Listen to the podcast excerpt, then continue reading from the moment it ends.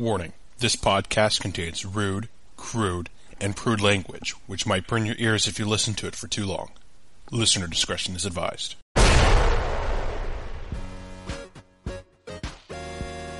But yeah, so I'm excited about that card for some reason, and it's blue.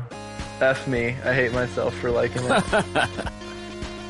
Welcome to the A Team Podcast, brought to you by ManaDeprived.com and 60cards.com. Check us out. In 2010, a crack magic playing unit was sent to prison by the DCI court for crimes they didn't commit. These men promptly escaped from a federal pound me in the ass prison to the Canadian underground. Today, still wanted by wizards of the coast, they survive as podcasters of fortune. If you have a problem, if no one else can help, and if you can find them, maybe you can listen to The A Team.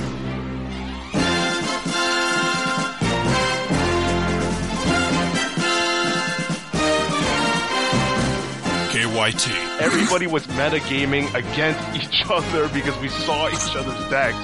Jay Boosh. I'm not gonna ask a homeless guy for a deck idea, okay? I'm gonna give the guy some change, and you know, I'll probably half my sandwich. Smitty. Just completely edit out Jay Boosh like out of the whole thing. Scotty. But what is it with people that live in French countries that like blue-white control? Are you guys just like do you have that big of a chip on your shoulder? Like what is it? And now, The A Team. Hey everyone, welcome to episode 42 of the A-Team podcast. This is Scotty Mack and I'm here with our three wonderful co-hosts, uh, KYT, Jay, and Smitty. What's up guys? How you doing? Hi, Mr. Scotty Mac. Hello. Hi, Scotty. How's it going? It's it's uh, it's been an extremely long week of uh, almost no sleep and lots of screaming and screaming and screaming. So uh, it's been awesome. I just wanted to uh, give a shout out to uh, our pseudo sponsor because once again this podcast is brought to you by the letter M. Yeah. Getting drunk.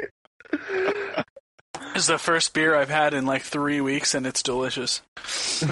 nice. So, since I've been under a uh, rock for the last little bit and kind of catching a little bit here and there, um, what's going on in the magic world here? What's happening? I, I hear there's a, a core set coming out.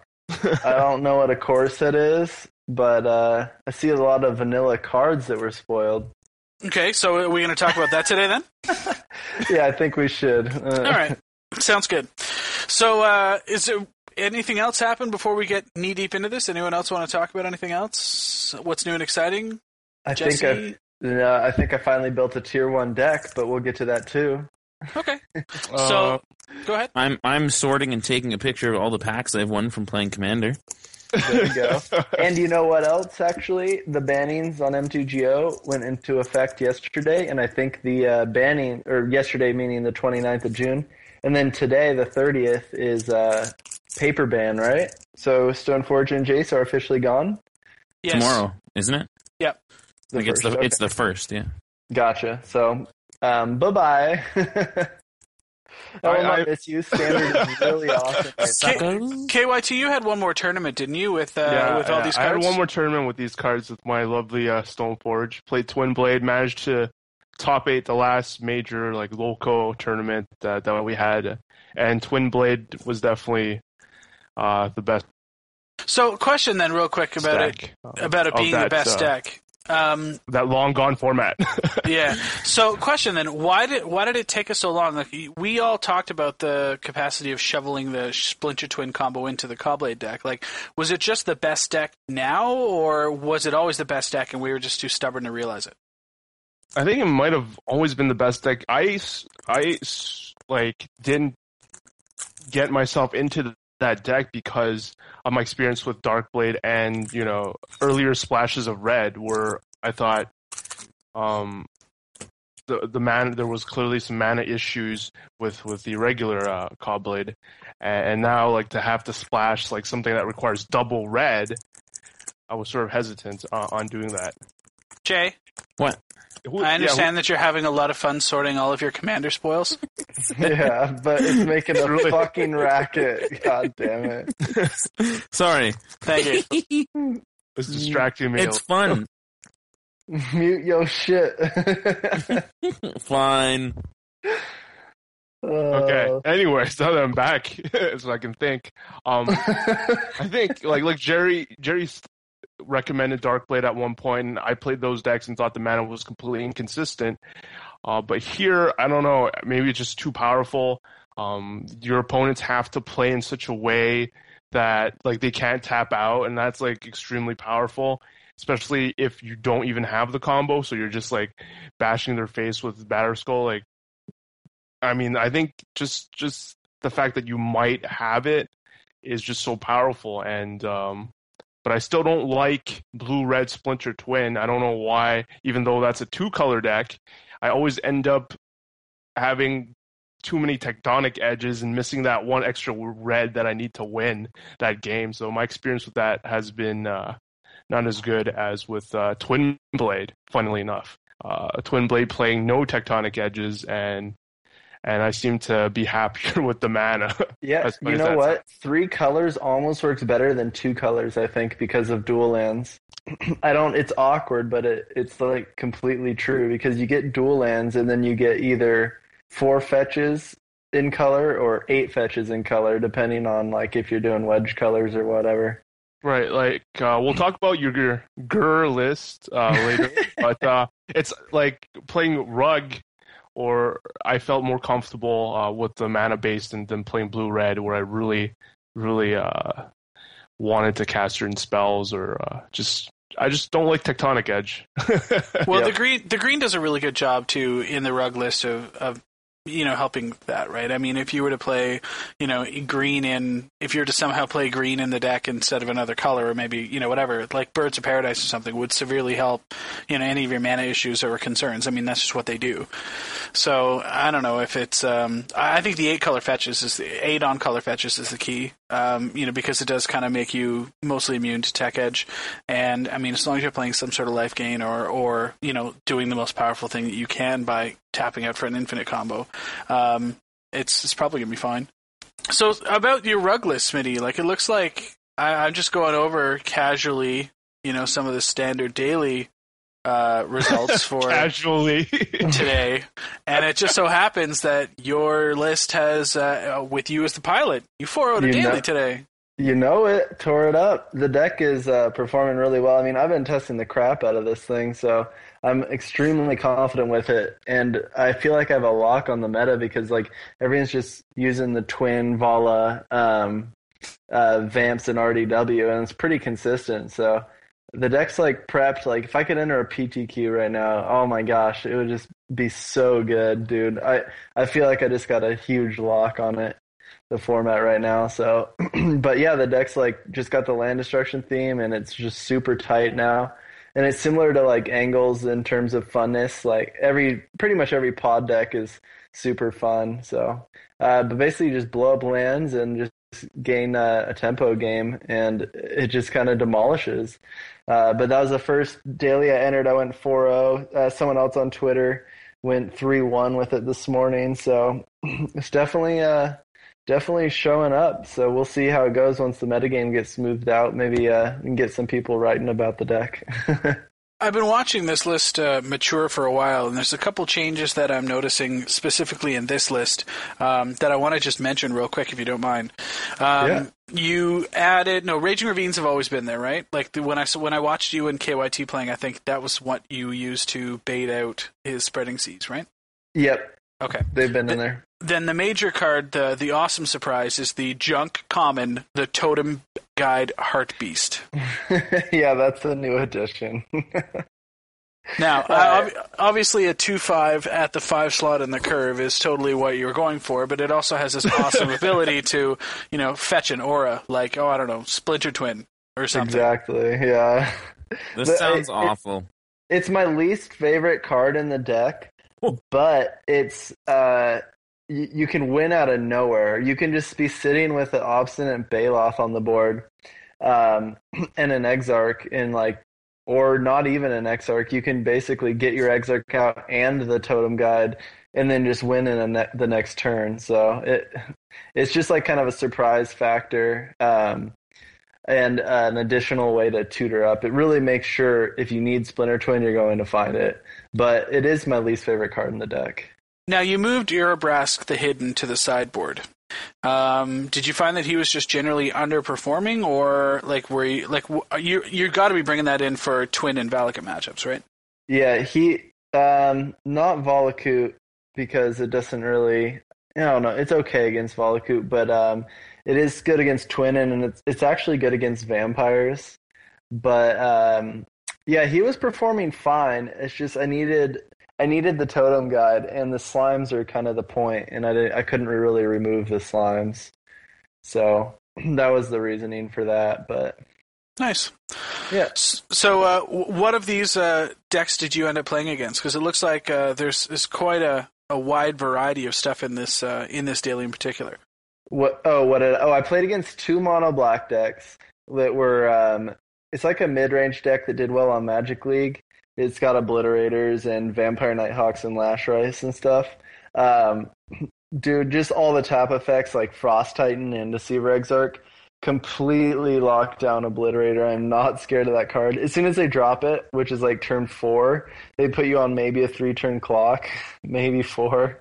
So it just lets you have so much time to finish the game. But uh, so I got through two mono black decks. I played my buddy Sandy Dog MTG. Um, and he was rocking Grixis Twin, which uh, I think that could be a deck. Although the triple mana base is fairly tough, especially when you're playing against slimes, though. and then the uh, the last round, I actually did split with a uh, fellow Twitter follower, and he let me have the 4-0. So, And uh, who was it? Uh, what was he playing with? um, you know, I don't know what he was playing. He he would. We He's just got- scoop. Got by on celebrity. Yeah, yeah, I got behind celebrity status. Four I O celebrity status. Well, I gave him the extra pack for the split, so he made out. He made out by like four bucks. Nice. Hmm. Yeah, it was a good time. I like I really love this deck. Um, and uh, it's Jesse, you were the first one to to come up with this con- that I that I've read. So Well, and here's the, uh, one more thing too. By the way, I've seen other lists going around, and uh, I actually think that um, Fauna Shaman is wrong because then you're running Birds, Cobra, Fauna, which is fine, but you're way more prone to pyroclasm effects, and this deck doesn't necessarily do that. I do have Cobra and Birds and Nest Invader. However, like you don't need to overextend in this deck because you can just kind of win with um, with the combo. So um, I guess you could with Fauna, but you always almost want Fauna out. So it, I don't know. It it's much more resistant to pyroclasm than most any of my other green decks I've ever built. yeah, I'm just saying how interesting. Uh, there's been many articles, even on SCG.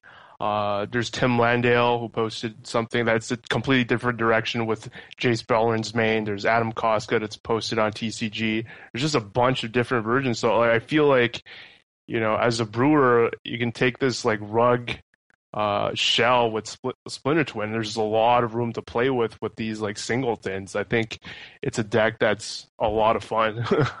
Yeah, you're right. The two it can it can really adapt with all the singleton stuff, and um, I mean I'm sure you could even go into other colors and everything. But I think running the Splinter Twin combo is absolutely correct.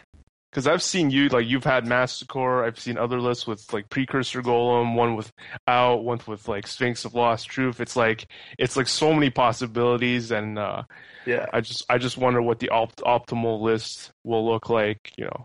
Or- yeah. Once once the meta evens out, I'm sure there will be an optimal list. But right now, Frost Titan is an all star. He puts in so much work. Yeah, it's crazy how good Frost Titan is right now. Well, with, with everybody now having to go back to Titans, right? Because that's sort of where everyone's headed, especially with M12 on the horizon.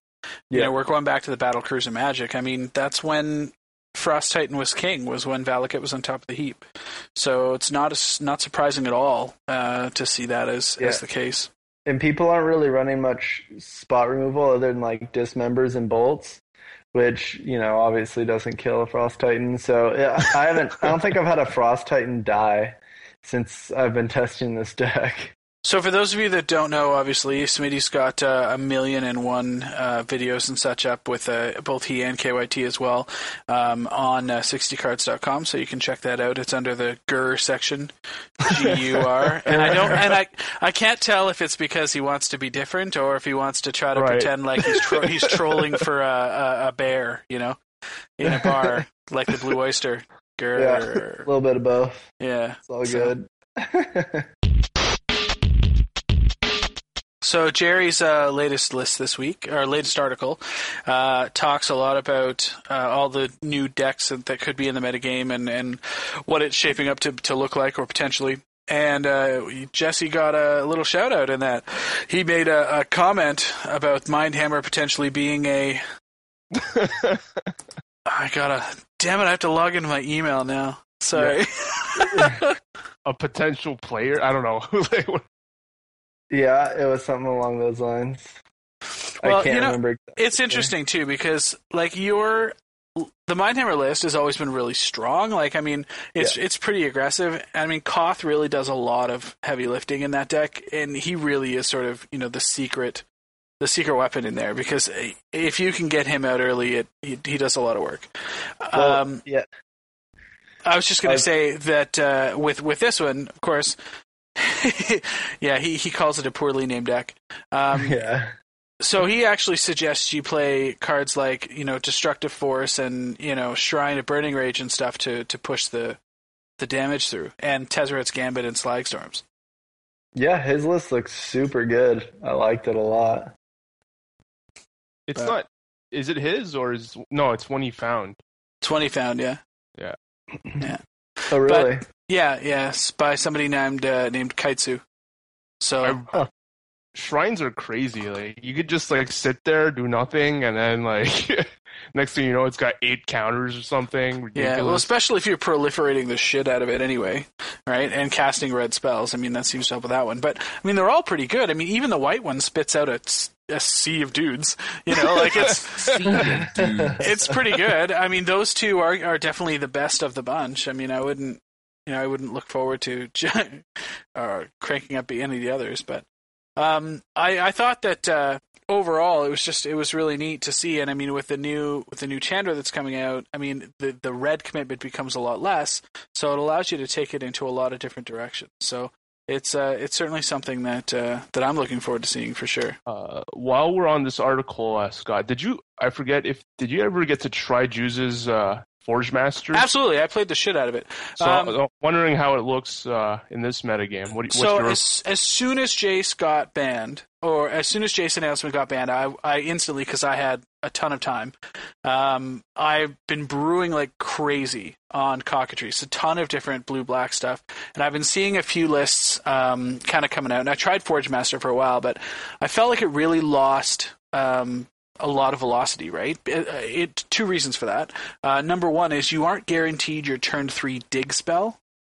Like you either had Tezzeret or Jace that you could play on turn three with that deck, and so you're you're basically going, okay, well, I'm either going to brainstorm for three to find my Forge Master or whatever card I need to get there, or I'm going to just impulse to find it, right, with Tezzeret. And so between that,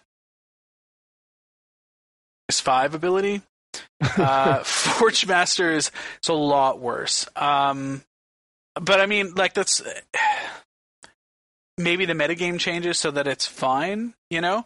But with Dismember running as rampant as it is, even with Spellskite to kind of protect, it's still not good enough. I just it's missing that it's missing the dig, in my opinion. So Yeah. Oh, speaking of which, Jesse, when someone has Spellskite against your deck, I'd have to look at your deck list again. Yeah. You have to either acidic slime them or just kill them with venge vines, right? Like to Oh, get or like, yeah, or raging ravines or frost titans or whatever. Okay. I mean, there's so many creatures, but yeah, yeah, you just got to beat them down. okay, but you can still combo off if you can if you slime the skite. Uh, yeah, uh-huh. Okay, okay. absolutely. Um, and sometimes like that's your best route to victory, but uh, that's what's so good about the deck. Like, not one thing stops it. It's not very narrow at all. It's Always these mono redless fern as we're on still on this article. Furnace scamp. I'm still not sold on this little dude, but Furnace Scamp, the one one guy that sacks you three. Sacks to three, yeah. Yeah. Yeah, I don't. I'm not sure about him either. He did. He got in. uh Like he Well- effectively does four is the big deal about him, right? Yeah, he's like four damage for ones. If like you can do that, he's great. But it The thing is, if happen. you're blocking him, Yeah, you're not I agree with blocking. Goblin Guide, Yeah. right? So I mean, it's The thing it's- is, the thing is that he's he's a threat always on the board. Like even if you, because people always say like, oh, he's bad if you stick a block, uh, like stick a blocker, but like he's only bad if you stick a blocker and then you also the other player doesn't get any other thing on the board, right? Because the problem with the furnace scamp is that you always have to block it or kill it. Otherwise, you it's a free four damage that a lot of people forget about. It kind of and like the new red deck wins kind of operates sort of like vamps in the way that you just play like pulse tracker, which is like Nina's favorite card, and you just like a, like and they're bad. Those are bad creatures, but you attack with them and they they create a two point damage thing, right? Yeah, it's a lot of value, and and plus the fact that you've got to sacrifice them after you deal that damage is totally relevant. With Grim Lavamancer coming back too. Yeah. So Yeah, like I don't care if you kill it because I'll just Grim Lavamancer you anyway, and if you don't kill it, then that's six damage instead of you know none. So So what are you going to be playing, Scott? Oh, I, I have no idea. Um, it's been really tough.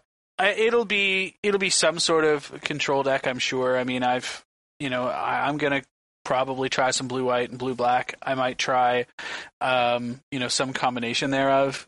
Uh, with with uh, some of the M12 cards that are coming now, of course, I, I may play the hell out of a, a Grixis Mindhammer list too. So we'll see how it goes. But uh, I I really like the idea of playing a, a Super Friends list. I mean, we can just proliferate the hell out of everything these days. So we'll see. Hmm. We'll see. I s- like I saw Brad Nelson fiddle around on MTGO with some proliferate thrumming bird deck. Yeah, it was a, it was a uh, Yeah, an architect I deck. too.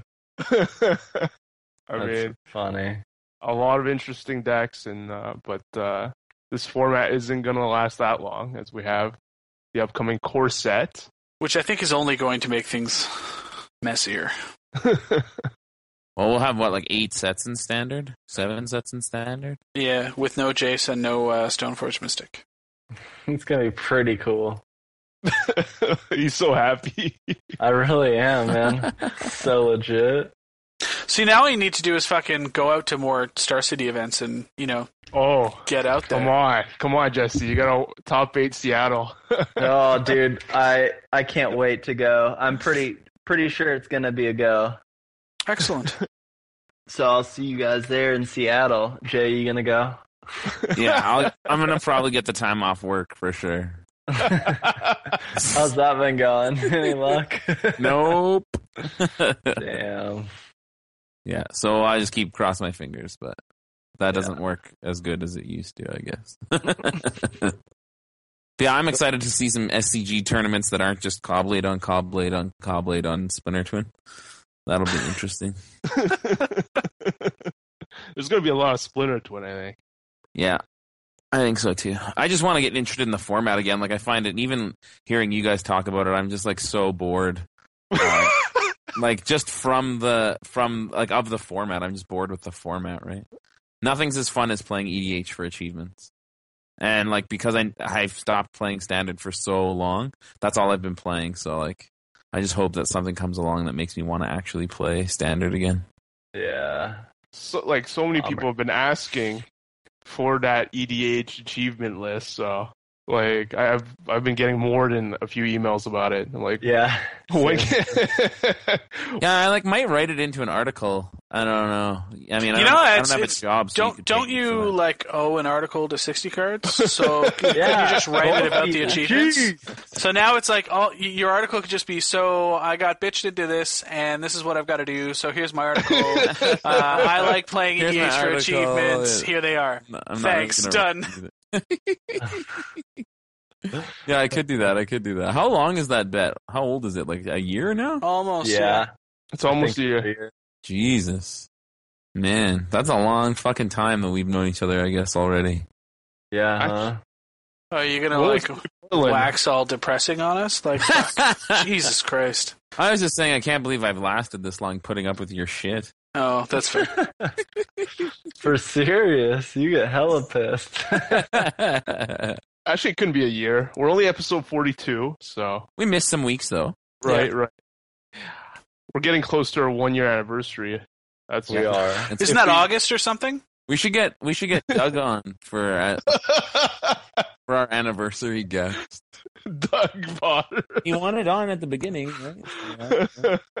Should we have a uh, should we have what everyone does their their open call session so we can just like give people a call in number to just call in and and we can yell at them and then hang up the phone on them? and then hang up. Yeah, that'd be cool. or even even better, maybe we'll do something. We'll be like, give us your phone number, and we'll call you. We'll call random people from Skype. Yeah, I think yeah, Definitely bust some prank calls. definitely, definitely.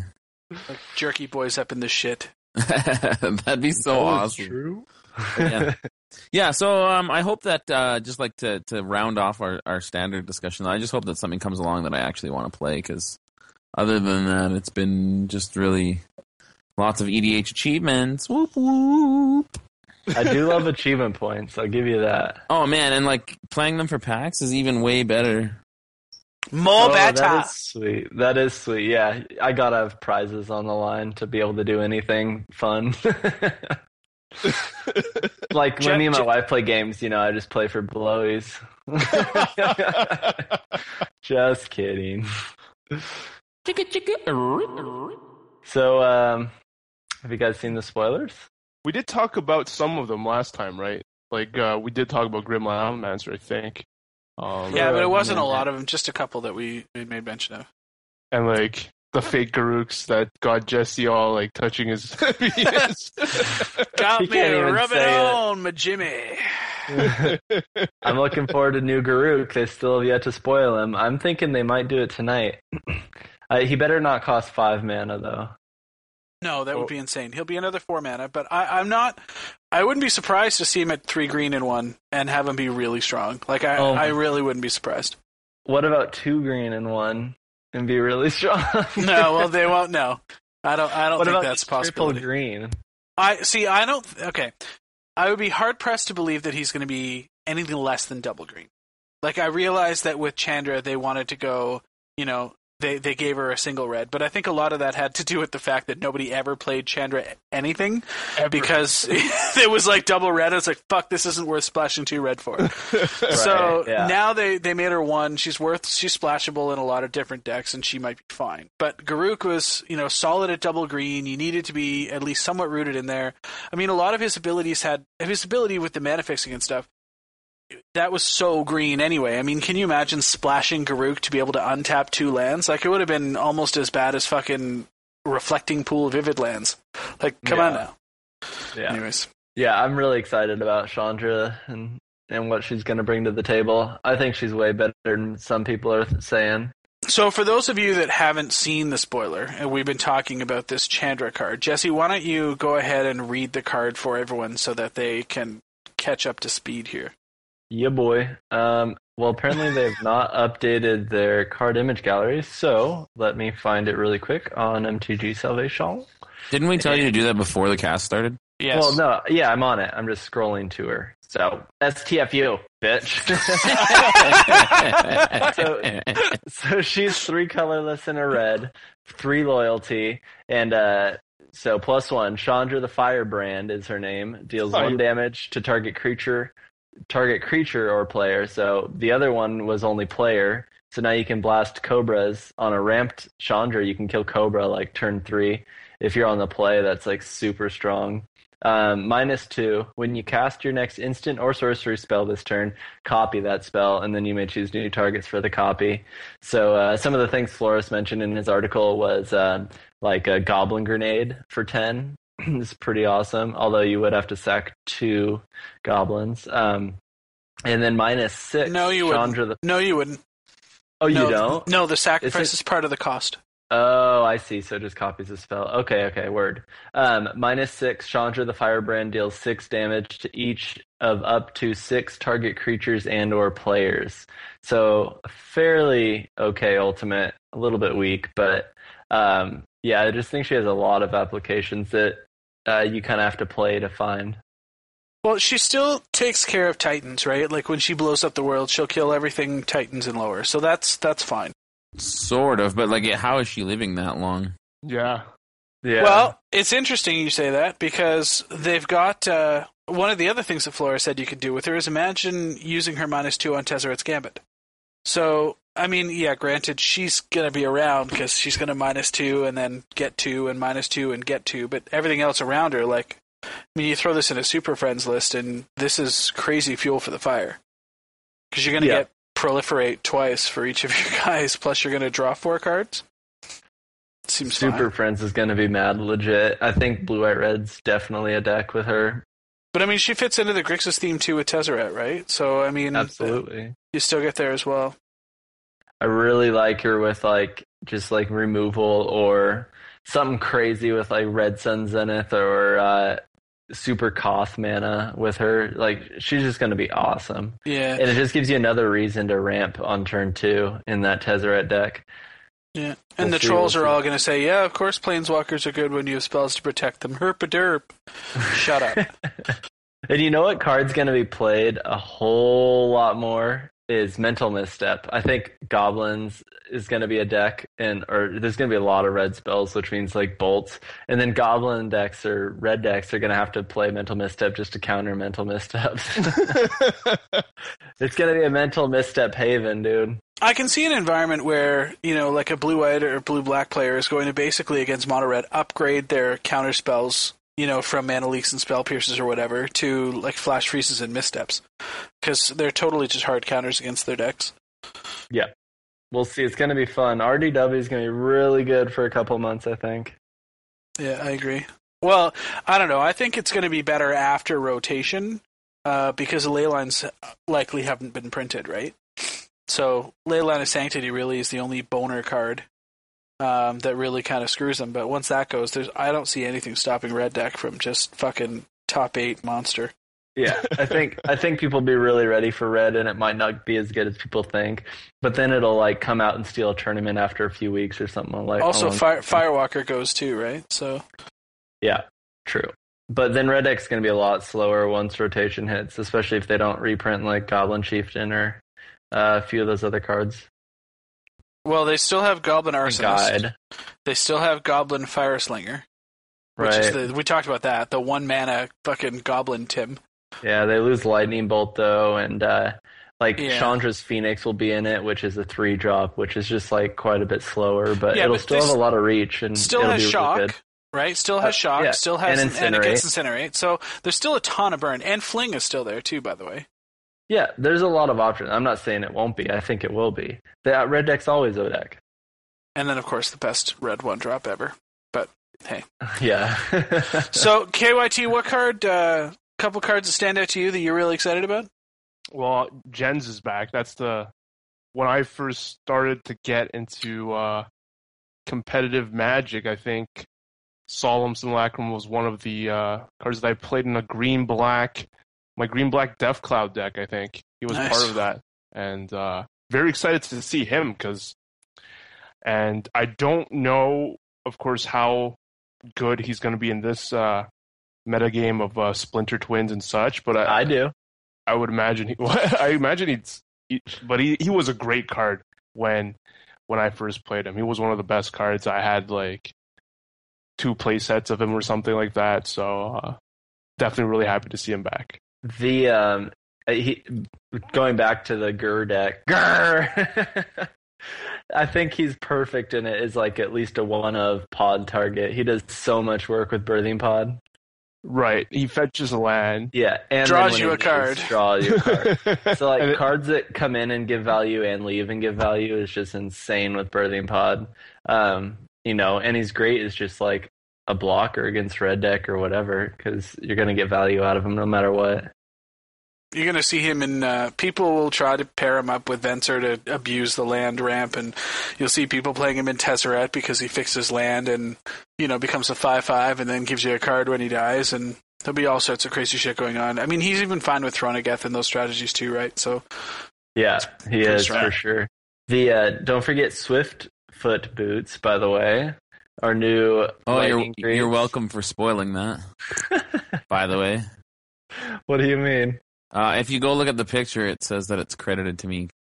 What? Where? The, like like the picture of Swiftfoot boots that I put up on or that somebody else put up on Salvation is from me taking a picture of it and posting it on Twitter. Like I I spoiled Swiftfoot. What? Really? Yeah. Nuh-uh. Yes. Like you were the first one to see it, so you posted it on Salvation. Yeah, like I'm not saying I got the spoiler or anything. I'm just saying like I spoiled it. I I was the first person I guess to put it online. Like I'm sure somebody What? else saw it before me, but yeah. Where do you, where's the photo credit show? It's in the it's in the actual thread of of it's like so if you go to Swiftfoot Boots on What? And then Magic you click the link underneath, and, and you it click says, the link, yeah. and so it where is says, it? Let's go to let's find it. Swift. I see it. These pics are courtesy of Jay Boosh on Twitter. what? How'd you? "Oh my god!" I'm so confused. So dude. Jay's always said that he's got a a, a boy toy in at uh, at Wizards. So he was obviously over there visiting him at his office or whatever, and happened upon these things. There's no You're other get It's possible. trouble. There's also that mana that Manalith, which is like an obelisk but for any color of mana. Yeah. And to the right is that green uh, Arachnus Web so I enchantment. thought that was pretty cool.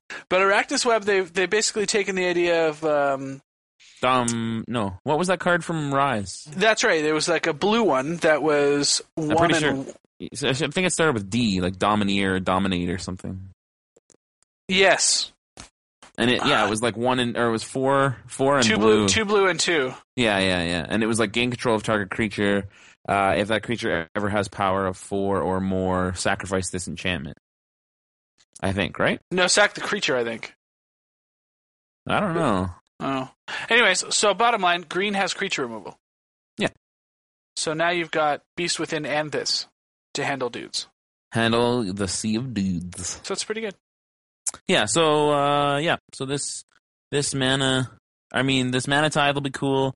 The Arachnus Web will be interesting. I don't know if it'll ever see constructed play. It'll definitely be limited play though. And the Swiftfoot boots are definitely going to be in every single EDH deck. Yeah. Yeah, they are. Stupid Rafiq. I hate playing against Rafiq. Giving him extra freaking boots is bullshit. yeah, that's going to be bad news. Well, and there's the Commander's helm as- already as well, right? So- yeah. You know what else is a lot of fun in Voltroning up a general while we're talking about Commander is Ruhan. Ruhan of the Fomori, you hook that guy up and he'd just be going crazy all over the place. What's Ruhan? Uh, he's the 7 7 guy for, for 4 in the uh, white blue red deck. Oh, the new guy. Yeah, he's hilarious. The guy that he has to attack at random or something? Yeah, yeah. Yeah, he has to attack every turn and he uh, attacks an opponent at random. Yeah. But it's just so awesome when you like load him up for 21 and you just go, okay, guys, I'll Yeah. throw this he- helm of the, or what, a steel of the godhead on him and who's going to get it? Yeah, I'm like, it's not my fault. You can't be mad at me. That's right. it's a lot of fun. Anyways, uh, Jay, what about it? What about you? A couple, uh, couple standouts? Sure, the Illusion Lord looks bonkers. Uh, no, I'm just kidding. But the Illusion Clone definitely is going to be awesome. Uh, I think that card's probably even constructed playable. And uh, what else do I like? Let's see here. Deep deep derp deep derp derp de doop. I definitely like the boots that I spoiled. Uh, I'm just gonna keep plugging that all cast. um, yeah, no, I like the illusion clone for sure. I think that's really that's badass. I think so. For those of you that don't know what that is, uh, it's basically it's just clone, uh, but it's for two instead of for four, and then it has the illusion clause. So whenever it's the target of a spell or ability, you have to sack it. Um, I don't know if everybody that's got a big boner for this mono blue aggro deck that's coming out is. I don't think it's going to be a deck. Like I think everybody's just an idiot. But um, I think this clone is just amazing, and it'll be it'll for sure be in every EDH deck. Um, because like the the illusion clause isn't isn't enough to deter me from either generaling like general ruling or legend ruling out your general or like for two uh, in blue no less or um or copying like a primeval titan or a terastodon that somebody else played or even like an acidic slime. Like that's not enough to deter me from playing this. Um so i'm really really a fan of that. Um i'm i kind of i'm really interested in angelic destiny. I think it's the first kind of mythic and aura that we've ever had uh, I don't think it's good enough to be constructed playable. Like, I'm really upset that this took the place of Baneslayer Angel. Um, but it's an interesting card, that's for sure. Um, I mean, there wasn't a whole lot. I'm really glad that Oblivion Ring finally got a core set printing. I Fuck think yes. that uh, I think I think like you know what I think that Stoneforge Mystic and Jace wouldn't have been banned if Oblivion Ring would have been around to keep them in check. I mean, yes, they're in the same colors or it's in the same colors as that deck anyway. So I mean, the argument can be made that it would actually make them stronger. But I think that Oblivion Ring could have kept Jace in check for a lot longer than it was, you know, able to. So I'm really glad that Oblivion Ring's back. Really Yeah. happy about that. Yeah, I agree. Um, I, I think a real quick comment about uh, some of the cards you mentioned so far. Like, I think the the illusions definitely not constructed playable, but I think that for savvy blue drafters, Oh uh, Mike God. Flores, the this whole illusion cycle it, Oh, as a limited uh, it's function, gonna be bonkers. it's amazing, right? It's like, gonna you- be so good. there will be people drafting the illusion deck, and I think that that's that's a I very should important thing to should know. be too. Like if if you're not drafting the illusion deck, like, and the thing is, like, if you if you get a bear on turn one, right, and then like turn what's your in a draft, like your turn one is is probably a land go right. Yeah. So I'm I'm already hitting you for two in draft. That's really relevant, and I uh, like just in case nobody remembers Zendikar Worldwake drafting. Uh, that was that was the thing. Like nobody cared about bonds and nobody cared about removal in Zendikar Worldwake as much as they cared about simply draft everything that costs two or less and can damage your opponent. And it was the worst format. And I think that's what's going to happen with this illusion deck. Like I can't imagine somebody having enough removal to simply stop me from having Uh, I beg to differ. I don't think an illusion deck's going to be a deck. in in, draft. limit, in draft, in draft. Yeah, why? No, why would it be? Because- you have to because you have you- the Lord to be uh, relevant. No, no, you don't, Jesse. In in limited, there's there's in limited, there's not a whole lot you can do against a first turn two two bear. Uh, Gideon's Lawkeeper is pretty good answer at so common. so on that so on that note, like the white deck will have no problem handling this deck. Yeah. Right. It, well, Um, but Gideon's you have to- Lawkeeper is a pack one, pi- like pick one, But you- all- every uh, time. The other thing is that you have to have all of the removal. Like you have to have all the targeted spells, and absolutely, this deck will fold to the Lawmaker deck. But the thing is that the other thing that's really, really going to be really savvy about the, the blue players, and not so savvy about all the bum drafters like you, because I think I remember you fighting for a year about M11 drafts in blue. So Yeah. just, just FYI, um, cancels are going to be huge. Um, also, you're going to be fighting over the lawmakers and the removal spells and the and the awesome cards with seven other players. I'm going to be fighting with nobody over all of the Aether adepts and all of the cancels and all of the bears on turn one and all the five five dragons for four that if you don't have an answer for you die and And the I'm not blue gonna- I'm not removal gonna be- spell. I'm not going to be fighting with any of that. You're Turn going to be turn, fighting. turn to frog. The blue removal spell. Yeah, like I'm not going to be fighting with anyone for any of these cards, right? Yeah. I I think that it'll be almost like poison in the sense that like if you have more than two people trying to draft it and um and they're fighting over it and there's not a whole lot of the cards, then what you'll end up with is just two really bad decks that are focused on one mechanic that doesn't work. But if I'm the person that's getting the clones and the and like if I can get lucky enough to get uh, a lord, and it'll be like the deck that you know just basically drafted all the merfolk and played scroll thieves and beat you with one threes, right? Like Okay, hold on, hold on a minute. Okay, we've got, let me just make sure that I'm not totally on crack here. all of the cards in blue are just so much better than all of the other cards in this set from a limited standpoint. pretty You've got close, yeah. you've got ice cage for removal if you need it. Cancel. You've got yeah yeah. Turn, turn to frog, frog. negate. You've got Frost Breath if you really need it, Uh, but Mind you've Control. also got Mana Leak. You've also got yeah. Mind Control, which we Negate. mentioned. Negate. Uh, like this is stupid. Unsummon. Fuck. unsummon, ice, oh, divination, even. All right. No, so, ladies and gentlemen, dra- dra- draft blue, and you will always win. It's fine. Uh, that's what it was like last court sets, and uh, a lot of the cards are the same. Um, do you guys want to get off of limited? Because I got another card I'm really excited about. Sure, go. yeah. I, what? You're just funny. Yeah, yeah. Visions of Beyond. Surprisingly, a blue card that costs one blue. It's a rare, instant. Oh, it's fuck. instant, I'm by the way. Instant speed. Uh, Yeah, you guys, it's a rare. It says instant, visions of beyond, one blue, instant speed. you draw a card. Okay, so it cantrips itself. Pretty good at instant speed. If a graveyard has 20 or more cards, any graveyard, draw three cards instead. Now, okay, most people are probably going to think mill deck, whatever, but my brewing self Dredge has a list on on the site pretty much called bucket list. It was a blue green aggro deck with uh hedron crabs where you just milled yourself. Um this card is absolutely the card draw slot because i mean if you can't use it no one has 20 cards in their library it'll cantrip itself to maybe try to find that next creature to recur your Vengevines. Um, i have high hopes. Maybe maybe in this set they print something like well it probably wouldn't be in the core set um, but what is that called? Narcomoeba i think might be an Innistrad Never, never gonna happen. you don't think they reprint that? It isn't. Listen to this listen to this. Okay it's an illusion and they're pushing the illusions right Anybody that's played Dredge knows exactly what this card is. well i understand that i'm just saying i'm giving you reasons why i think it could be Oh. reprinted Okay. just because of the fact that they have this mill theme and graveyard theme already leading into Innistrad. The the fact that it's an illusion is a big deal, I think, because they have the illusion lord in a lot of these illusions. So I don't know. Hmm. Uh, and then they got Visions of Beyond, um, so th- they're just kind of like pushing all these cards, and then obviously the new Jace.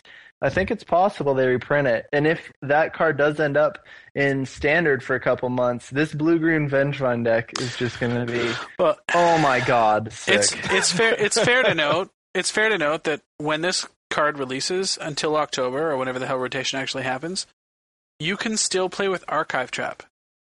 So Yep. you've you've got that blue Chancellor, which mills for seven if you've got it in the opening hand. They crack a fetch, you hit an Archive Trap, and you're off to the races.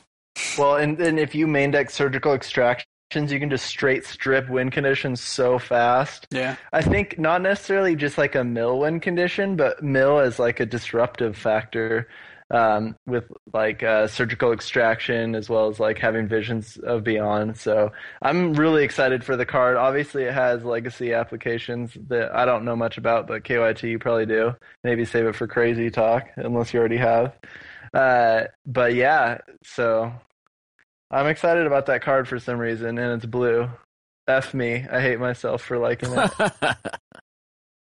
I mean, like, because at worst it's a cantrip, instant cantrip. So Absolutely instant, instant, it's instant. speed. I'm not gonna play this over preordain. Uh, Which isn't back. No, but but I'm not. I mean, I'm not talking about cards for October. We can talk Oh, about that in October. Yeah, I- yeah. Jay, I agree. I think it's a more of a niche card that like can fill certain decks or even be built kind of around in a sense. Even even in your even in your awful named deck, Yeah. uh, I would still play preordain just for consistency. Like I'd maybe do three and one, maybe just to be cute and be like, "Oh my god, ancestral recall," and then all these nerds can be like, "Oh, Well- jo- jokes about ancestral recall." Um, and I really want to hear that, but um. But my The big thing- thing is just that like preordain lets me go through at most three cards for with no condition, right? Right. So that's the same, and uh, and then I can always like like I can always draw one bad card just like I can with this, or I can look at the top two cards and I can pick which one I want to get. Like it's, I think Yeah. the consistency is always going to go over if I basically cycle this at the end of a turn. Like that's pretty good. I just I don't know. Sure, I partly agree with you. Uh, the reason I wouldn't run Prayer Preordain over this in my Vengevine deck is because you you throw you vomit out your creatures and you need card advantage. So like Preordain is good at finding stuff you need, but you need card advantage too to like redump the board. Yeah. So like I guess if you had twenty cards in your library or graveyard, then this card's really good in that deck. But Yeah, I mean, and that might be a tough condition to figure out, but uh, yeah, I don't know. We'll figure it out. What about you, KYT? What stands out for you? Hmm. Besides Solemn, um, let's see. I hope that it brings down the cost of Solemn. I was really disappointed. They're Yeah. they're pre-selling right now on Star City for five bucks. That's good because like they're I think they're eight before Yeah. that, right or Yeah. ten or something stupid. Uh, yeah, it depends where you buy them. I, I, you know what? I'm really glad that they're actually putting cards in core sets and bringing back cards that are like EDH staples. And I think it's very obvious that they're bringing them back for EDH. And I think that's really awesome. Like, I'm still bitter that they didn't support Planechase at all. and uh, I'm still bitter about that. And I'm I don't think I'll ever not be bitter about that. But um, I think it's cool that they like put out a put out a commander set and then like right away put out Solemn Simulacrum and included Greaves and Sol Ring, and then they put out another Greaves. Like that's pretty cool. Yeah. Way to go, guys! Doing things right for once. Wow, this set is J approved. J approved. There you have it. Um, also, it could be that mainly I just play only EDH right now, and so I really like it when they put out EDH cards. Smallpox. Did we talk about that? No, No, go that's- ahead. That's something I'm excited because, but when it first saw play, it only came back. It only saw minimal play. When I played Death Cloud, now that was ridiculous. When I played that, Smallpox is just like a mini version of a Death Cloud. So, don't know how good it will be. Of course, we talked before the show. Is every time we ask ourselves, is Mono Black coming back? Is it possible? I mean, I mean, this has a lot of synergy with Solemn, of course. Uh, yeah, and uh, but will it be enough to push Mono Black or, or well, Mono Mono Black needs a needs a coffers to be good. yeah? Yeah. Bottom line, Yep. like So- until it gets something really abusable like that, no, it's not. I think Jay's right overall. I mean, it's a close. It's not like it can definitely win games and maybe even smaller tournaments, but Yeah, like my F and M could be possibly won by a Oh, yeah. black control. Like that's I don't have a problem with that. I just think that like it's never going to be a top tier deck. Patrick Chapin's you're never going to send him your list and he's going to be like, "Wow, yeah, Mono Black is back." like that's never going to happen because he's going to go, For "Where's sure. your Where's your Cabal coffers?" And then you'll be like, "There isn't one in standard," and he'll be like, "Oh, this is for standard." Delete your email, block you. nice. Like really, like that's what I would do. Like Well, this is an interesting card. I didn't I didn't notice it. Monomania. Yeah, baby. what is that? That's freaking hilarious. fill everybody in. Fill everybody in. It's uh five mana sorcery, three colors, two black. Choose target player. That player chooses one card in his or her hand and discards. Oh, that one. And Dude, discards Mo- rest. It's not bad. Monomania is such a bad name. Speaking Yeah, of is. bad names. It's basically like a, I guess a splash, more splashable, you know, mind sludge, right? Mind sludge. You Sort of. Except for that, you could against the wrong decks, you could get no cards or one card here for five mana. Right. It'll be really good in EDH though. Just, uh, just, just so that you guys know, it's going to be pretty good in EDH. EDH, EDH, EDH. so a couple of cards I'm really stoked about for EDH in particular are the uh, oh, EDH. this the Sphinx of Unum or Uthuun. Is that what it is? Yeah, Uthuun. It's basically a five six flyer for seven mana, two blue and five, and when he comes into play, you get a free Fact or Fiction, I love. yeah, I like that card. which It's is pretty cool card. sick. And the artwork's good, so it'll be decent in foil. Um, and then the other one that I think is really sick is the Rune Scarred Demon, which is you know sort of like its counterpart, which is two black and five for a six six flying demon. Uh, when he enters the battlefield, search your library for a card, put it in your play, and shuffle your library. Like you get a free demonic tutor on the back of a six six beastie. Now That also goes really sh- well with that general that just puts demons into play for free. Yeah, it should also be noted here, by the way, too, ladies and gentlemen, that these are both rares, not, Not mythics, mythics. and that these are come into the these are enter the battlefield abilities. They are not when you cast it abilities. So completely abusable with your standard uh, blink fare. So pretty sick. I'm excited about those. And Riku, yeah, um, except for the black one. Yeah. Wow. What I really like, uh, and and some really saucy cards, I think that are going to shake up uh, standard here is, of course, obviously we've got uh, Oblivion Ring back, so I think that's that's fantastic. That's going to make a lot of decks uh, much stronger that that really needed that removal.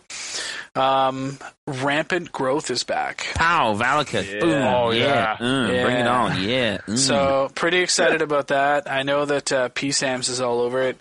Um, I was pretty excited to see it because uh, just before uh, rotation, and I realized that they weren't reprinting it. I went out and I got uh, I got my hands on some old Mirage ones with like the nice deep deep ink and fucking dark green and it's sick art. So I'm pretty stoked to see uh, to see it back so I can play those cards again.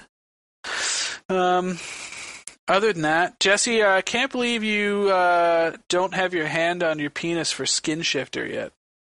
Skinshifter. Let me Yeah. see. Oh, he hasn't. He's not seen it yet. Oh God. Skin. Oh yeah, yeah, yeah. I have seen Skinshifter. I actually really do like that card. I, I'm a little sketch on one ones in like a field full of so much red burn and arc trails and such. But yeah, uh, Well, card's 'cause- legit. Because the last t- like similar card was that guy that for one mana made it a seven seven in Rise, right?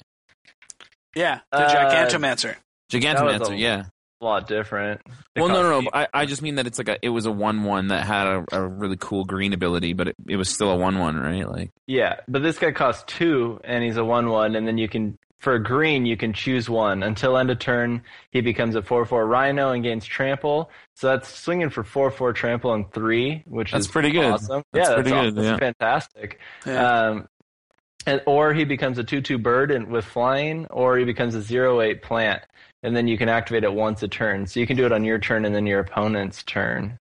so, you get Uh, like block and then attack for four. It's pretty good. Yeah, you can attack for four and then he zero eight blocker the next turn. Um, Yeah. But you need the mana for it. So, but it's uh pretty powerful. I think it's legit. I think being costed at two is like going to make it more powerful than that Gigantomancer, which was fucking eight. Oh yeah, yeah, Yeah. This guy will be playable. I think he'll be in some decks at some point. Absolutely. Yeah. Well, yeah, Chancellor decks will want to cast him on turn one and be bashing with a four-four on turn two. It's almost like you're, you're playing a Pretty Stoneforge Oh Mystic. god, Chancellor decks want to do anything relevant. they you want to, to but they, they just don't get there.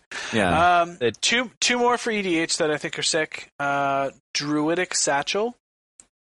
Yeah. I talk about like versatility. So it's a three casting cost artifact with two and tap. Reveal the top card of your library. If it's a creature card, put a one one green saproling creature token onto the battlefield. If it's a land card, put it onto the battlefield under your control. And if it's a non creature, non land card, you gain two life.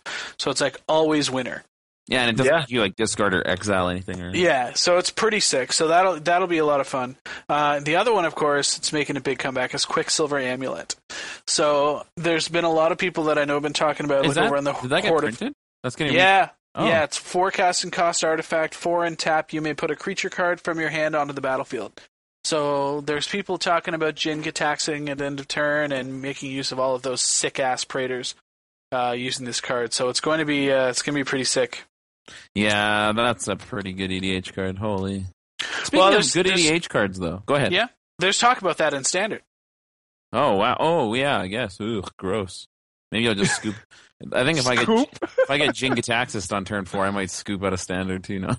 No, seems awesome though. Like, yeah, uh, that does seem pretty good. turn four Terastodon.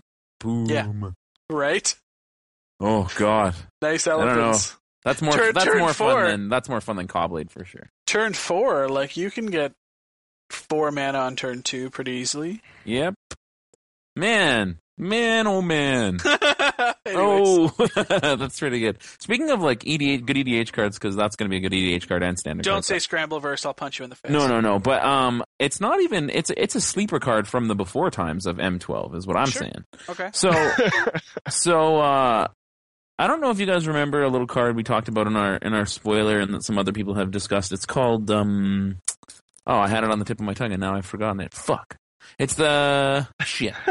Fuck. It's the blue card that every time somebody shuffles their library, you can look at the top two cards and exile one. Cosi- oh, Uh, I don't know what that card's called, but you guys know what I'm talking about, right? yeah. Okay, so that card, just FYI for anybody playing blue, that card is really good in multiplayer EDH and is the the high nut against a green EDH deck. Like The I had nut. the high nut. Like I had a guy play that in the Zedruu deck, right? The donate deck. Yeah. So he played it in the in the Zedruu deck. I'm playing Silvos, right? And I'm basically playing Archenemy because it's Silvos, right? So I have like 58 um like forests out on turn three. You know what I mean? And so I go like I go like shuffle like search for uh, forest, shuffle my deck, and he looks at the top two and exiles uh, Seedborn Muse. Then I do it again. He looks at the top two and exiles Concordant Crossroads. Then I do it again. He looks at the top two and exiles like Terastodon. After exiling Terastodon, he exiles like Pelakka Wurm and Duplicant. And like I was just like, fuck. I guess I have to Krosan Grip this. This is the worst. But yeah, no, that card's really good in EDH, by the way, people. Men, I can't remember what the fuck that card was called now. Damn it. Yeah. Yeah. Um, So one, I, I, another one as well that I'm thinking seems pretty good is uh, for EDH is Mind Unbound. So it's the six, the six casting cost blue enchantment, two blue and four. Beginning of your upkeep, put a lore counter on Mind Unbound, and then draw a card for each lore counter on Mind Unbound. So like I just I just feel like this is you know it's one of those enchantments you just kind of throw out there, and it eventually gets ridiculously out of hand, especially with all the proliferate nonsense that you're capable of. Or people for some reason in EDH are leery to like like disenchant something that's doing nothing at the moment. And and because of that they Yeah. let it stick around for a long time until it's too late. And then they're like oh i guess i Krosan Grip your your thing that you drew 20 cards off of. And then you're like okay that's fine. I drew 20 cards off of it. I don't care. I kill you right because like even after the first turn that's just like the same as the shrine and people play that that blue shrine in blue decks right i mean that's no Yep. that's no worse than phyrexian arena which every black deck plays Yeah. So uh, they reprinted a one-sided propaganda. Yeah, I saw that too. But it's like it costs six though. War. Pandemonium. Yeah. Pandemonium. yeah, but that's great. It's it's only one. It's it seems like it could be pretty strong. But at six though. Warstorm Surge, ladies and gentlemen. One red and five enchantment. Whenever a creature enters the battlefield under your control, it deals damage equal to its power to target creature or player. Now, I don't know if you uh, are aware of this, Jay, but uh, they wrote this flavor text just for you. Oh yeah. Maybe says- as a gift for spoiling that card. It says, "Listen to the roar, feel the thunder. The Immersturm shows its approval with every bolt of lightning." T- Is the name of one of the planes in Planechase. So they wrote that just for Jay. Pow. Pow. See then they're giving me some plain There chase support after all. Fuck. That's it. That's it. That's all I get. a little flavor text. Yeah. Excellent. Now, uh, KYT narrow sideboard discussion. Ready? Ready. Timely reinforcements. How good is this against decks that play turn one Goblin Guide? Uh, one blue, or sorry, one white and two sorcery. If you have less life than an opponent, you gain six life. If you control fewer creatures than an opponent, put three one-one white soldier creature tokens onto the battlefield. Huh. This is an uncommon. hmm. I mean it, it could be pretty good. People were playing survival cache. Right. right, right. I don't know. Like I think that's probably Six life is quite a quite a lot. That's what I was life gonna as say. well. It's not like I thought it was actually two life just out of default for being a white life gain card. Right. But uh, so, and that's the thing. I mean, think about how many times, you know, you played. I mean, I, I can think about how many times I've played an obstinate Baloth against like a red black vampires deck, and they just go fuck Yeah. because they're like, wow, that guy's huge, and it's four life. this is like this is like six life and a bunch of dudes. Should have called it Sea of Dudes, but it's not blue. Sea of dudes. Plains Um, of dudes. Fields, fields of dudes. Fields of dudes. yeah. I'm calling it that. but because it's so narrow, it might not actually see play. Because Right? it, Like, it's true Yeah. because it actually doesn't it doesn't do anything unless you're behind. Which Yeah. which means that like you could spend your turn casting this and they could just counter it or pyroclasm or kill your guys or attack like if they have three tutus they don't care anyway or you know what I mean like like it like it doesn't do anything unless you're already behind and so It's incredibly narrow. yeah like it Yeah. it could be dead cards in your hand, right? Like people were still, you know, kind of opposed to main decking um, artifact hate when Caw-Blade was around because it turns out to be dead cards in your hand if they don't, if they're doing Yeah. things that don't require you to kill the sword, right? So, yeah, I don't know. And sorry, it's it's gain life. It's gain six life if you're behind on life. Mhm. And And, get three one-one white guys if you control less creatures. Less creatures. Okay.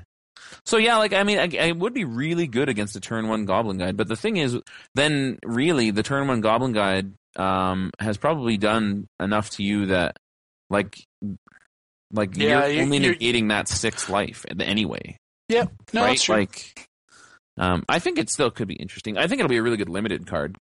Like, that's that's going to be pretty good in limited. I think. Yeah. So on the note of corrupting limited, much to Marshall's chagrin, and I'm sure he'll be spouting off about it later, as he has been on Twitter. But they went ahead and reprinted Overrun, and they did it at Uncommon again.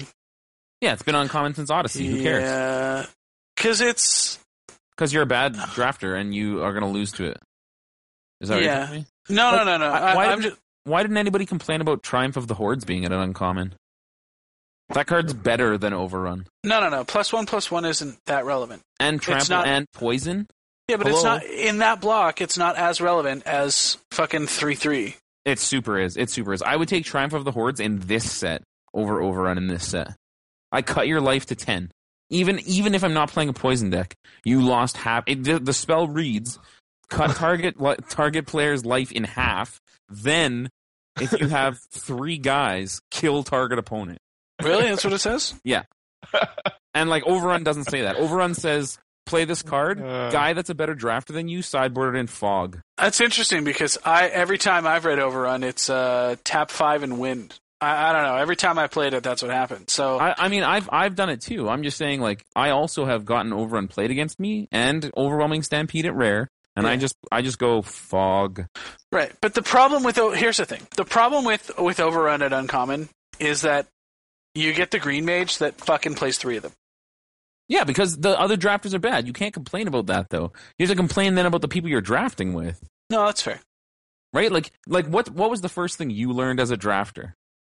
The very first thing that you learned, because the first thing that I learned Take a card and never, pass it along. Never pass overrun.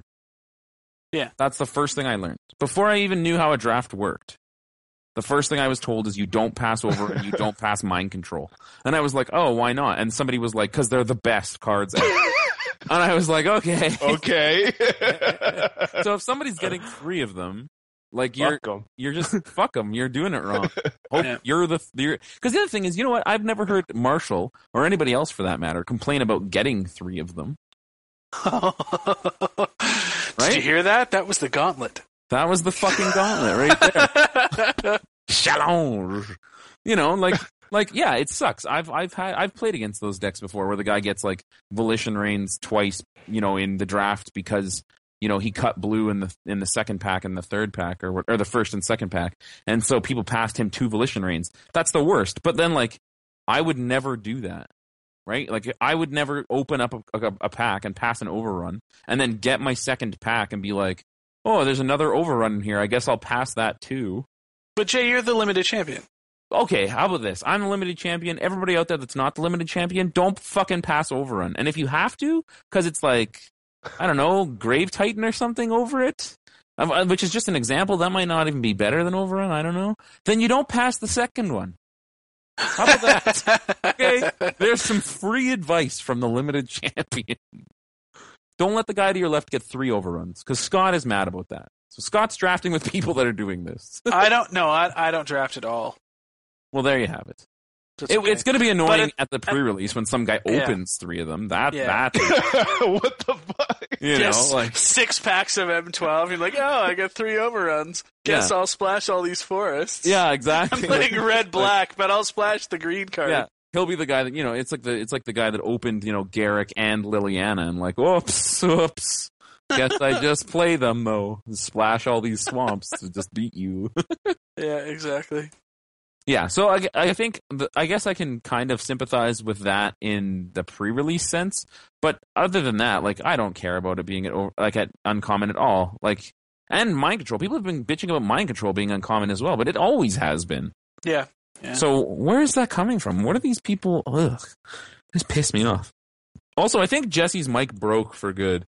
He's just been typing things in the team ch- in the in the little chat window there. I don't. I don't see Uh, anything typed. Yeah, Well, I'm it's like here. the- Oh, okay. I see the pencil going, and then it goes away, and then Uh, you had, were having static problems before, so I figured you were just out of it. yeah, my mic is kind of bugging. It's kind of annoying. It's funny we never talked about this cast about. Uh, we never ranted about bad players screwing drafts or something. It's you know what? It It's, happens it's, all the time. It's Yeah. like going to a casino and sitting down at a Yep. blackjack table with people that don't know how to play blackjack, and you're Oh, like, man. and you're like sitting there, you're ready to go, and there's three people that are good players, and they Yeah. know when to hit, and they know when to stand, and they know when not to fuck the table by taking another card and things like that. And then little Miss Blue Hair sits down next to you with her fucking change purse and puts her little hundred dollar chip on the table and goes, "Hit me!" oh my god, I'll fucking hit you. Or like Yeah. the guys that's the guys that stay in on like seven deuce offsuit on a rainbow rag flop Yeah. and fucking and then they like they somehow get a fucking flush on that and they like just devastate you and you just want to flip the table and kick them out of your face. Yep, luck sacking donkeys. yeah, like yeah, those people are gonna screw up your draft. So that's I guess that's a that's a valid concern to have overrun it at uncommon. so many bad players are gonna screw up even more now.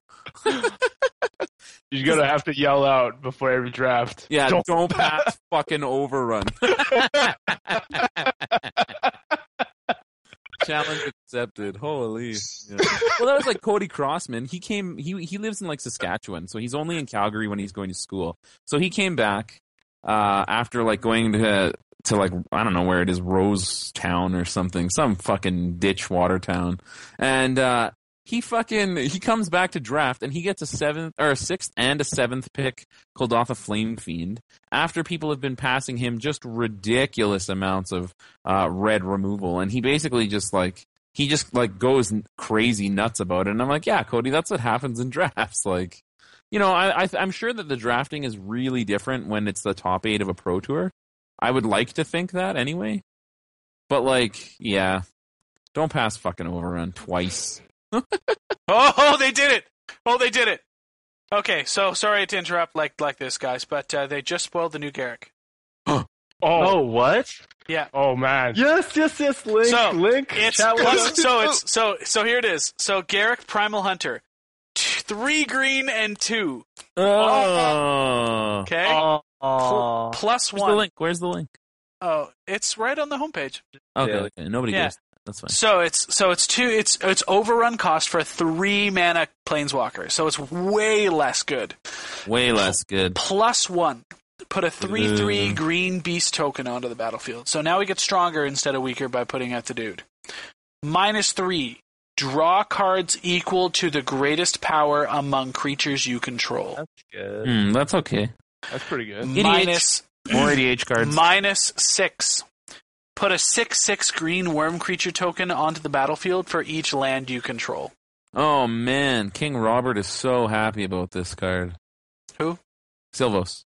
Oh. I call him King Robert. It's a Game of Thrones reference because that show's the best show on the planet. Agreed. The books are really good too, by the way, for those of you that are literate.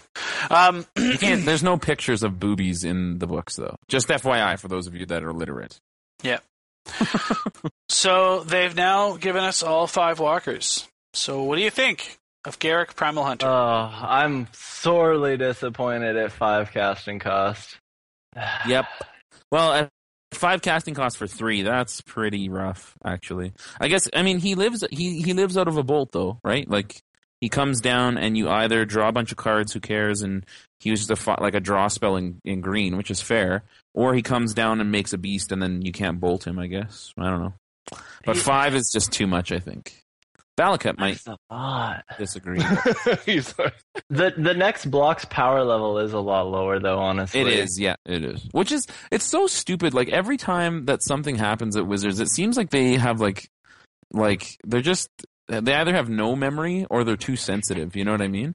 Like they're like, oh, last set wasn't too powerful. Let's make this set mega powerful. Oh, the last set wasn't too powerful. Let's make the next one just godlike. Oh, oh, oh, we had to ban something. Let's neuter the next set. So uh, there's another one that just got spoiled. Evan Erwin got his spoiler. It's uh, Grand Abolisher, two white, rare, human cleric, two two. During your turn, your opponents can't cast spells or activate abilities of artifacts, creatures, or enchantments. Wow, So it's uh, City of Solitude on a stick. that's really good. Hmm. Oh ho! Kibler has another take on Blue Black Tezzeret. a starting point. And Brad Nelson's highly recommending his mono green, uh, uh mono blue rather, architect deck. He's advocating that? Yeah, I mean, I'm gonna try it for sure. Huh. I mean, I think it's pretty good, but Huh. It plays Batterskull. Three of them in the board. Because in that deck, it's actually a dude. It's so funny. I haven't heard of Batterskull since they banned Caw-Blade. Actually, like no one's been talking about it, but it's still an amazing card.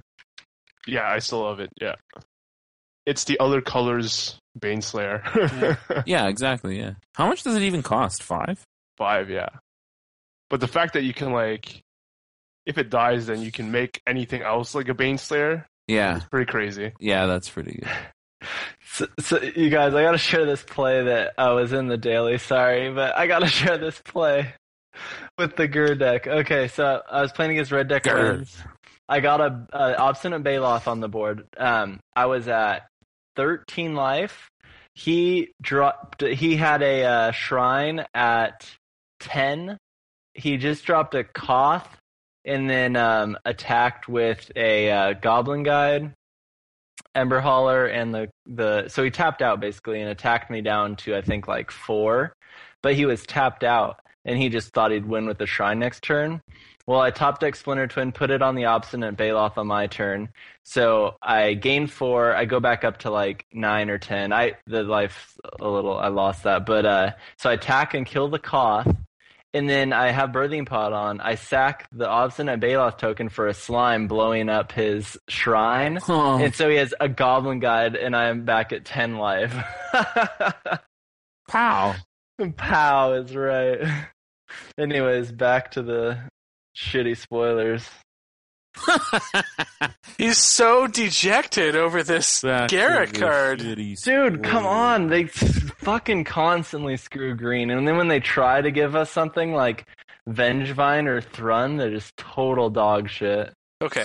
I mean, not Ven- dog shit, but then they throw been in- out. Vengevine's been in every single deck Jesse's ever built. It's total dog shit. Just FYI for you, that's why I don't play his decks. It's not total dog shit. The fact that they printed Titans is total dog shit. The card would have been insane, but then they like decided to just completely trump green by giving every other color what green does. What, I'm What's bitter. that? I'm like bitter. a fatty? Yeah, just fucking hella fatties that are undercosted. Hella So- fatties. I forgot Jesse- it's 1995. Like they gave you Primordial Hydra, right? Oh yeah, sweet. Let's double up. Let's double up. double up. double freshness, man. Oh my Fuck, god. Fuck, that thing is so vanilla. I'm just double bitter. I'm just a bitter old man. That's all it comes down to. you old bastard. Yeah, it was a. Well, the good news is is that your Gur deck doesn't have to go through a lot of tweaking because it's uh, pretty much about as good as it's going to get at this point. Well, uh, partly, yeah. Uh, if Solemn, well, however the hell you say it, is uh gonna be good in the deck for sure. Mm-hmm. We'll see. I don't know. There might be some gems I'm not seeing yet. Whatever. The deck's so powerful, dude. Every other deck's just got to catch up to it, so that's fair. What do you guys think of Solemn in uh, Valakut? Will it make the cut? He costs four, right? He might Yeah. make the cut. Like Jerry mentioned it. And then there's sometimes when you're really screwed out of a green and and he's like a colorless solution, like if they spreading seas your ass or something. Yeah, yeah. Well, I the other thing I'm thinking is like he, if he co- if he costs four and he's a guy, like he can at least block while you're waiting for your sixth mana. Like because a lot of times I find like you keep a hand and you ramp a little bit, and then like sometimes you pause on five or you play your Titan and it dies, and then you're waiting to like get your next guy, and they can aggro you out. But if you had like a another blocker, like and this guy even helps you, right? Like Yeah, you draw a card. It's pretty pretty solid. and I mean like even late game, he's not a bad top deck because you just go get a mountain. Yeah. right? And it just deals damage at that point. So like even then, it becomes a four four mana guy and bolt, right? So- Right. Yeah, like so. I think it. I think it might be good enough. Cody Crossman's trying to shop me a list of Valakut that plays Genesis Wave. So you know, I, I thought we discussed on It's the show come many full times. circle. We've discussed many times on the show why it doesn't work. I thought so too. I thought so too. But I guess he's he's trying to shop it more. But I guess the thing is, if you can play less instants and sorceries and play more guys that go get lands like Solemn, I mean, I don't know. Maybe hmm. it does work. I don't think it does. I just he's trying to shop me the idea. So. I mean, how can you not play Rampant Growth? yeah, I don't. I don't know. Yeah, that is a good point, rather. There are like Khalni Heart Expedition, Solemn. Uh, Yeah, and you just play the walls. You could you could play Right, right. you could even play um you could play Cobra in there too, right? Because if the Cobra comes in with a bunch of lands, and then you're like, oh, well now it came in with one Cobra and a Primeval Titan and a bunch of lands, and then I just play another Primeval Titan off the free mana. And it's like it's almost like Genesis Wave uh, with blue. Like it's almost the same kind of idea, right? Right. So I don't know if it'll work, but I, he's trying to shop me the idea, so we'll see. I mean, I got nothing to lose at F and M, so I won't be taking it to a Star City games, that's for sure. Also, Jesse, how come you don't just play Valakut? That's got green in it. I love that evil laugh. It's nothing but green Yeah, and mountains. it's green and mountains and fatties. You like fatties? He loves fatties. You like green? Oh, sorry, sorry, I was muted. The uh, I, dude, I've always, I've always struggled with this dilemma. I'm like, dude, it's a green deck and it's like super dominant, and uh, I just can't do it. It's got to be the worst deck ever. It's just so. Bo- no, I mean like it's a good deck. I hate it. Always beats my decks, and that's why I hate it so much. But the, I, it's just so boring and just ugh, vomit. It's the same fucking game every time, and it's not fun at all. So that's why. And Primeval Titan's the only cool card in there. Actually, Hera's pretty cool too. Shout outs. KYT, take it away. Okay, shout out to you guys. This was a really fun episode discussing uh, the upcoming cards. I'm really excited. For me, the limited applications really matter. Coming nationals, um, I'm gonna be have to be really prepared. And uh, if the strategy is as simple as just trying to force and hope to force blue, that's gonna help. You know, minimize the time that I need to test for a limited portion. I mean, standard. The U.S. Nationals is gonna happen before us, so probably going to wait till that shakes up before doing anything. But uh, excited to once the set spoils to go over the cards with you guys and really see if this illusion deck can can really shape up. Like seeing having to if you play the illusion deck, like you got to draft Ice Cage really highly to stop the uh, lawmaker guy. So Yeah. you know there's that like Ice Cage has to be really high on your list and not just auto lose to, to one single card in an opponent's deck. And uh shouts to early shouts to whoever I'm gonna see at the Canadian Mon- Magic Tour in Montreal. I don't really know how successful it was it's gonna be because the one in Ottawa, this, the organizer put a lot of money into getting uh, the Scotiabank place set up. This will be a different, you know, a normal sort of tournament setting, and uh, I just hope it's a success. I'm done. Well, I, I'll definitely uh, be there at Nats. I got uh, I got the go ahead to to bird you guys for one day, so I'll probably be there on uh, I guess the Saturday or whatever, and hang out with you guys all day. And I'll make sure I pack a cooler and I'll dat it up for you. So MTG dad. Yes.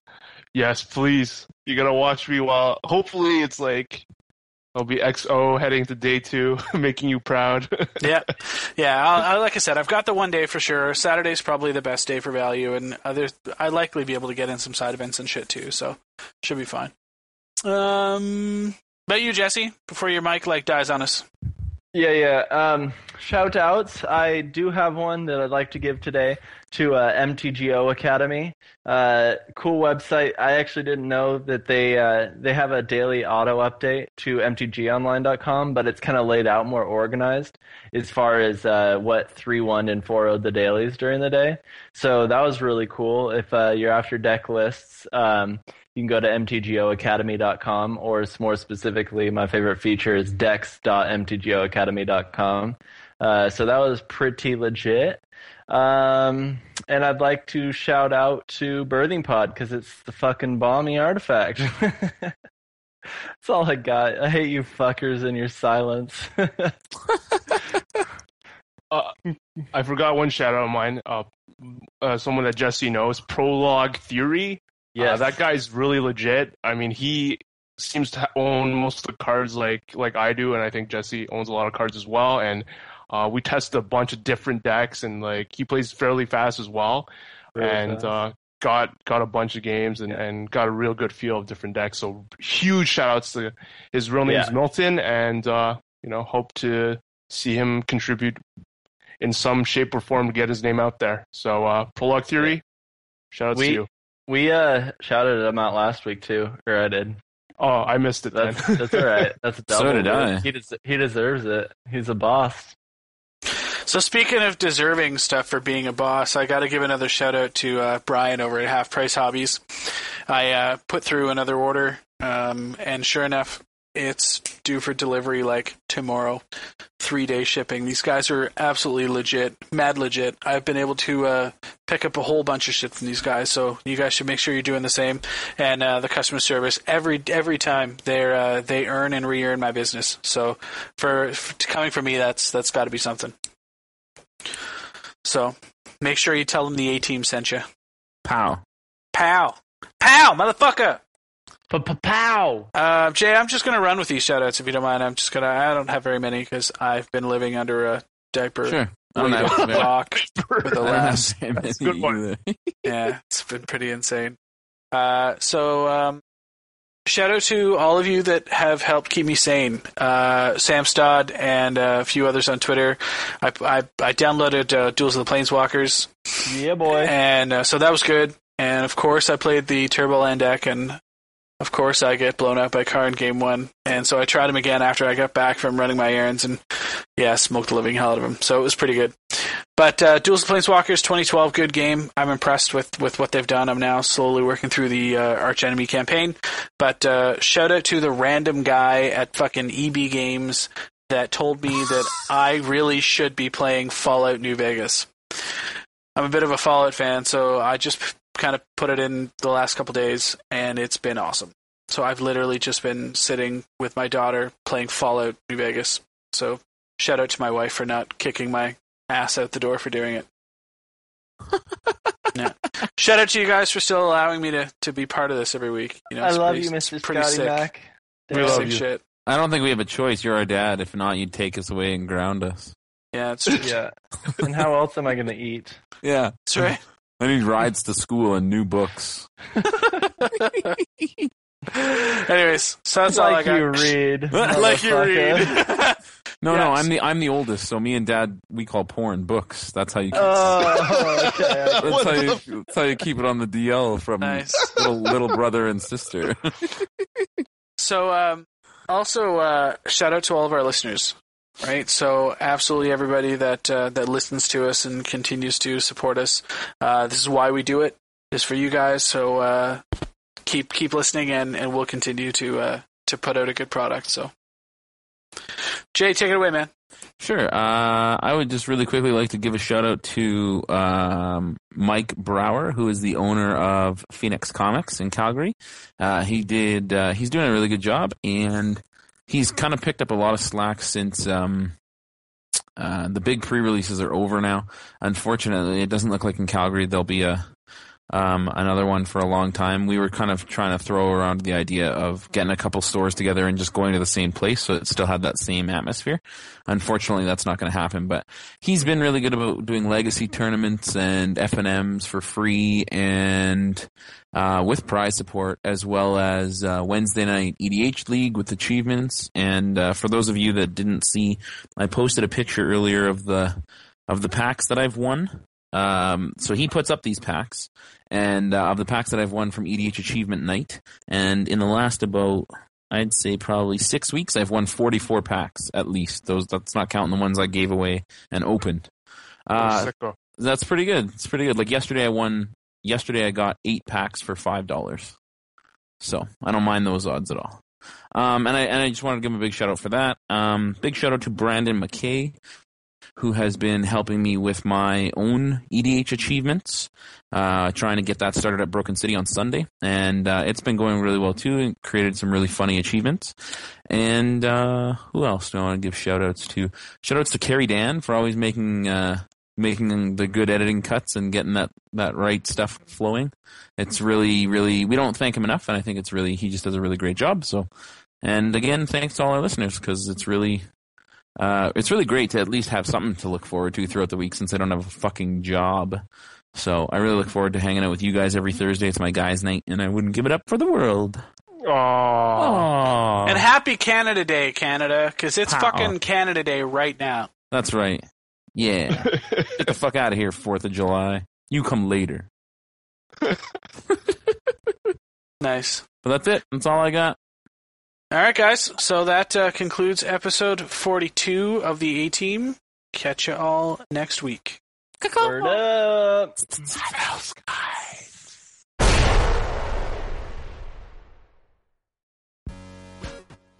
They've basically taken the idea now of um,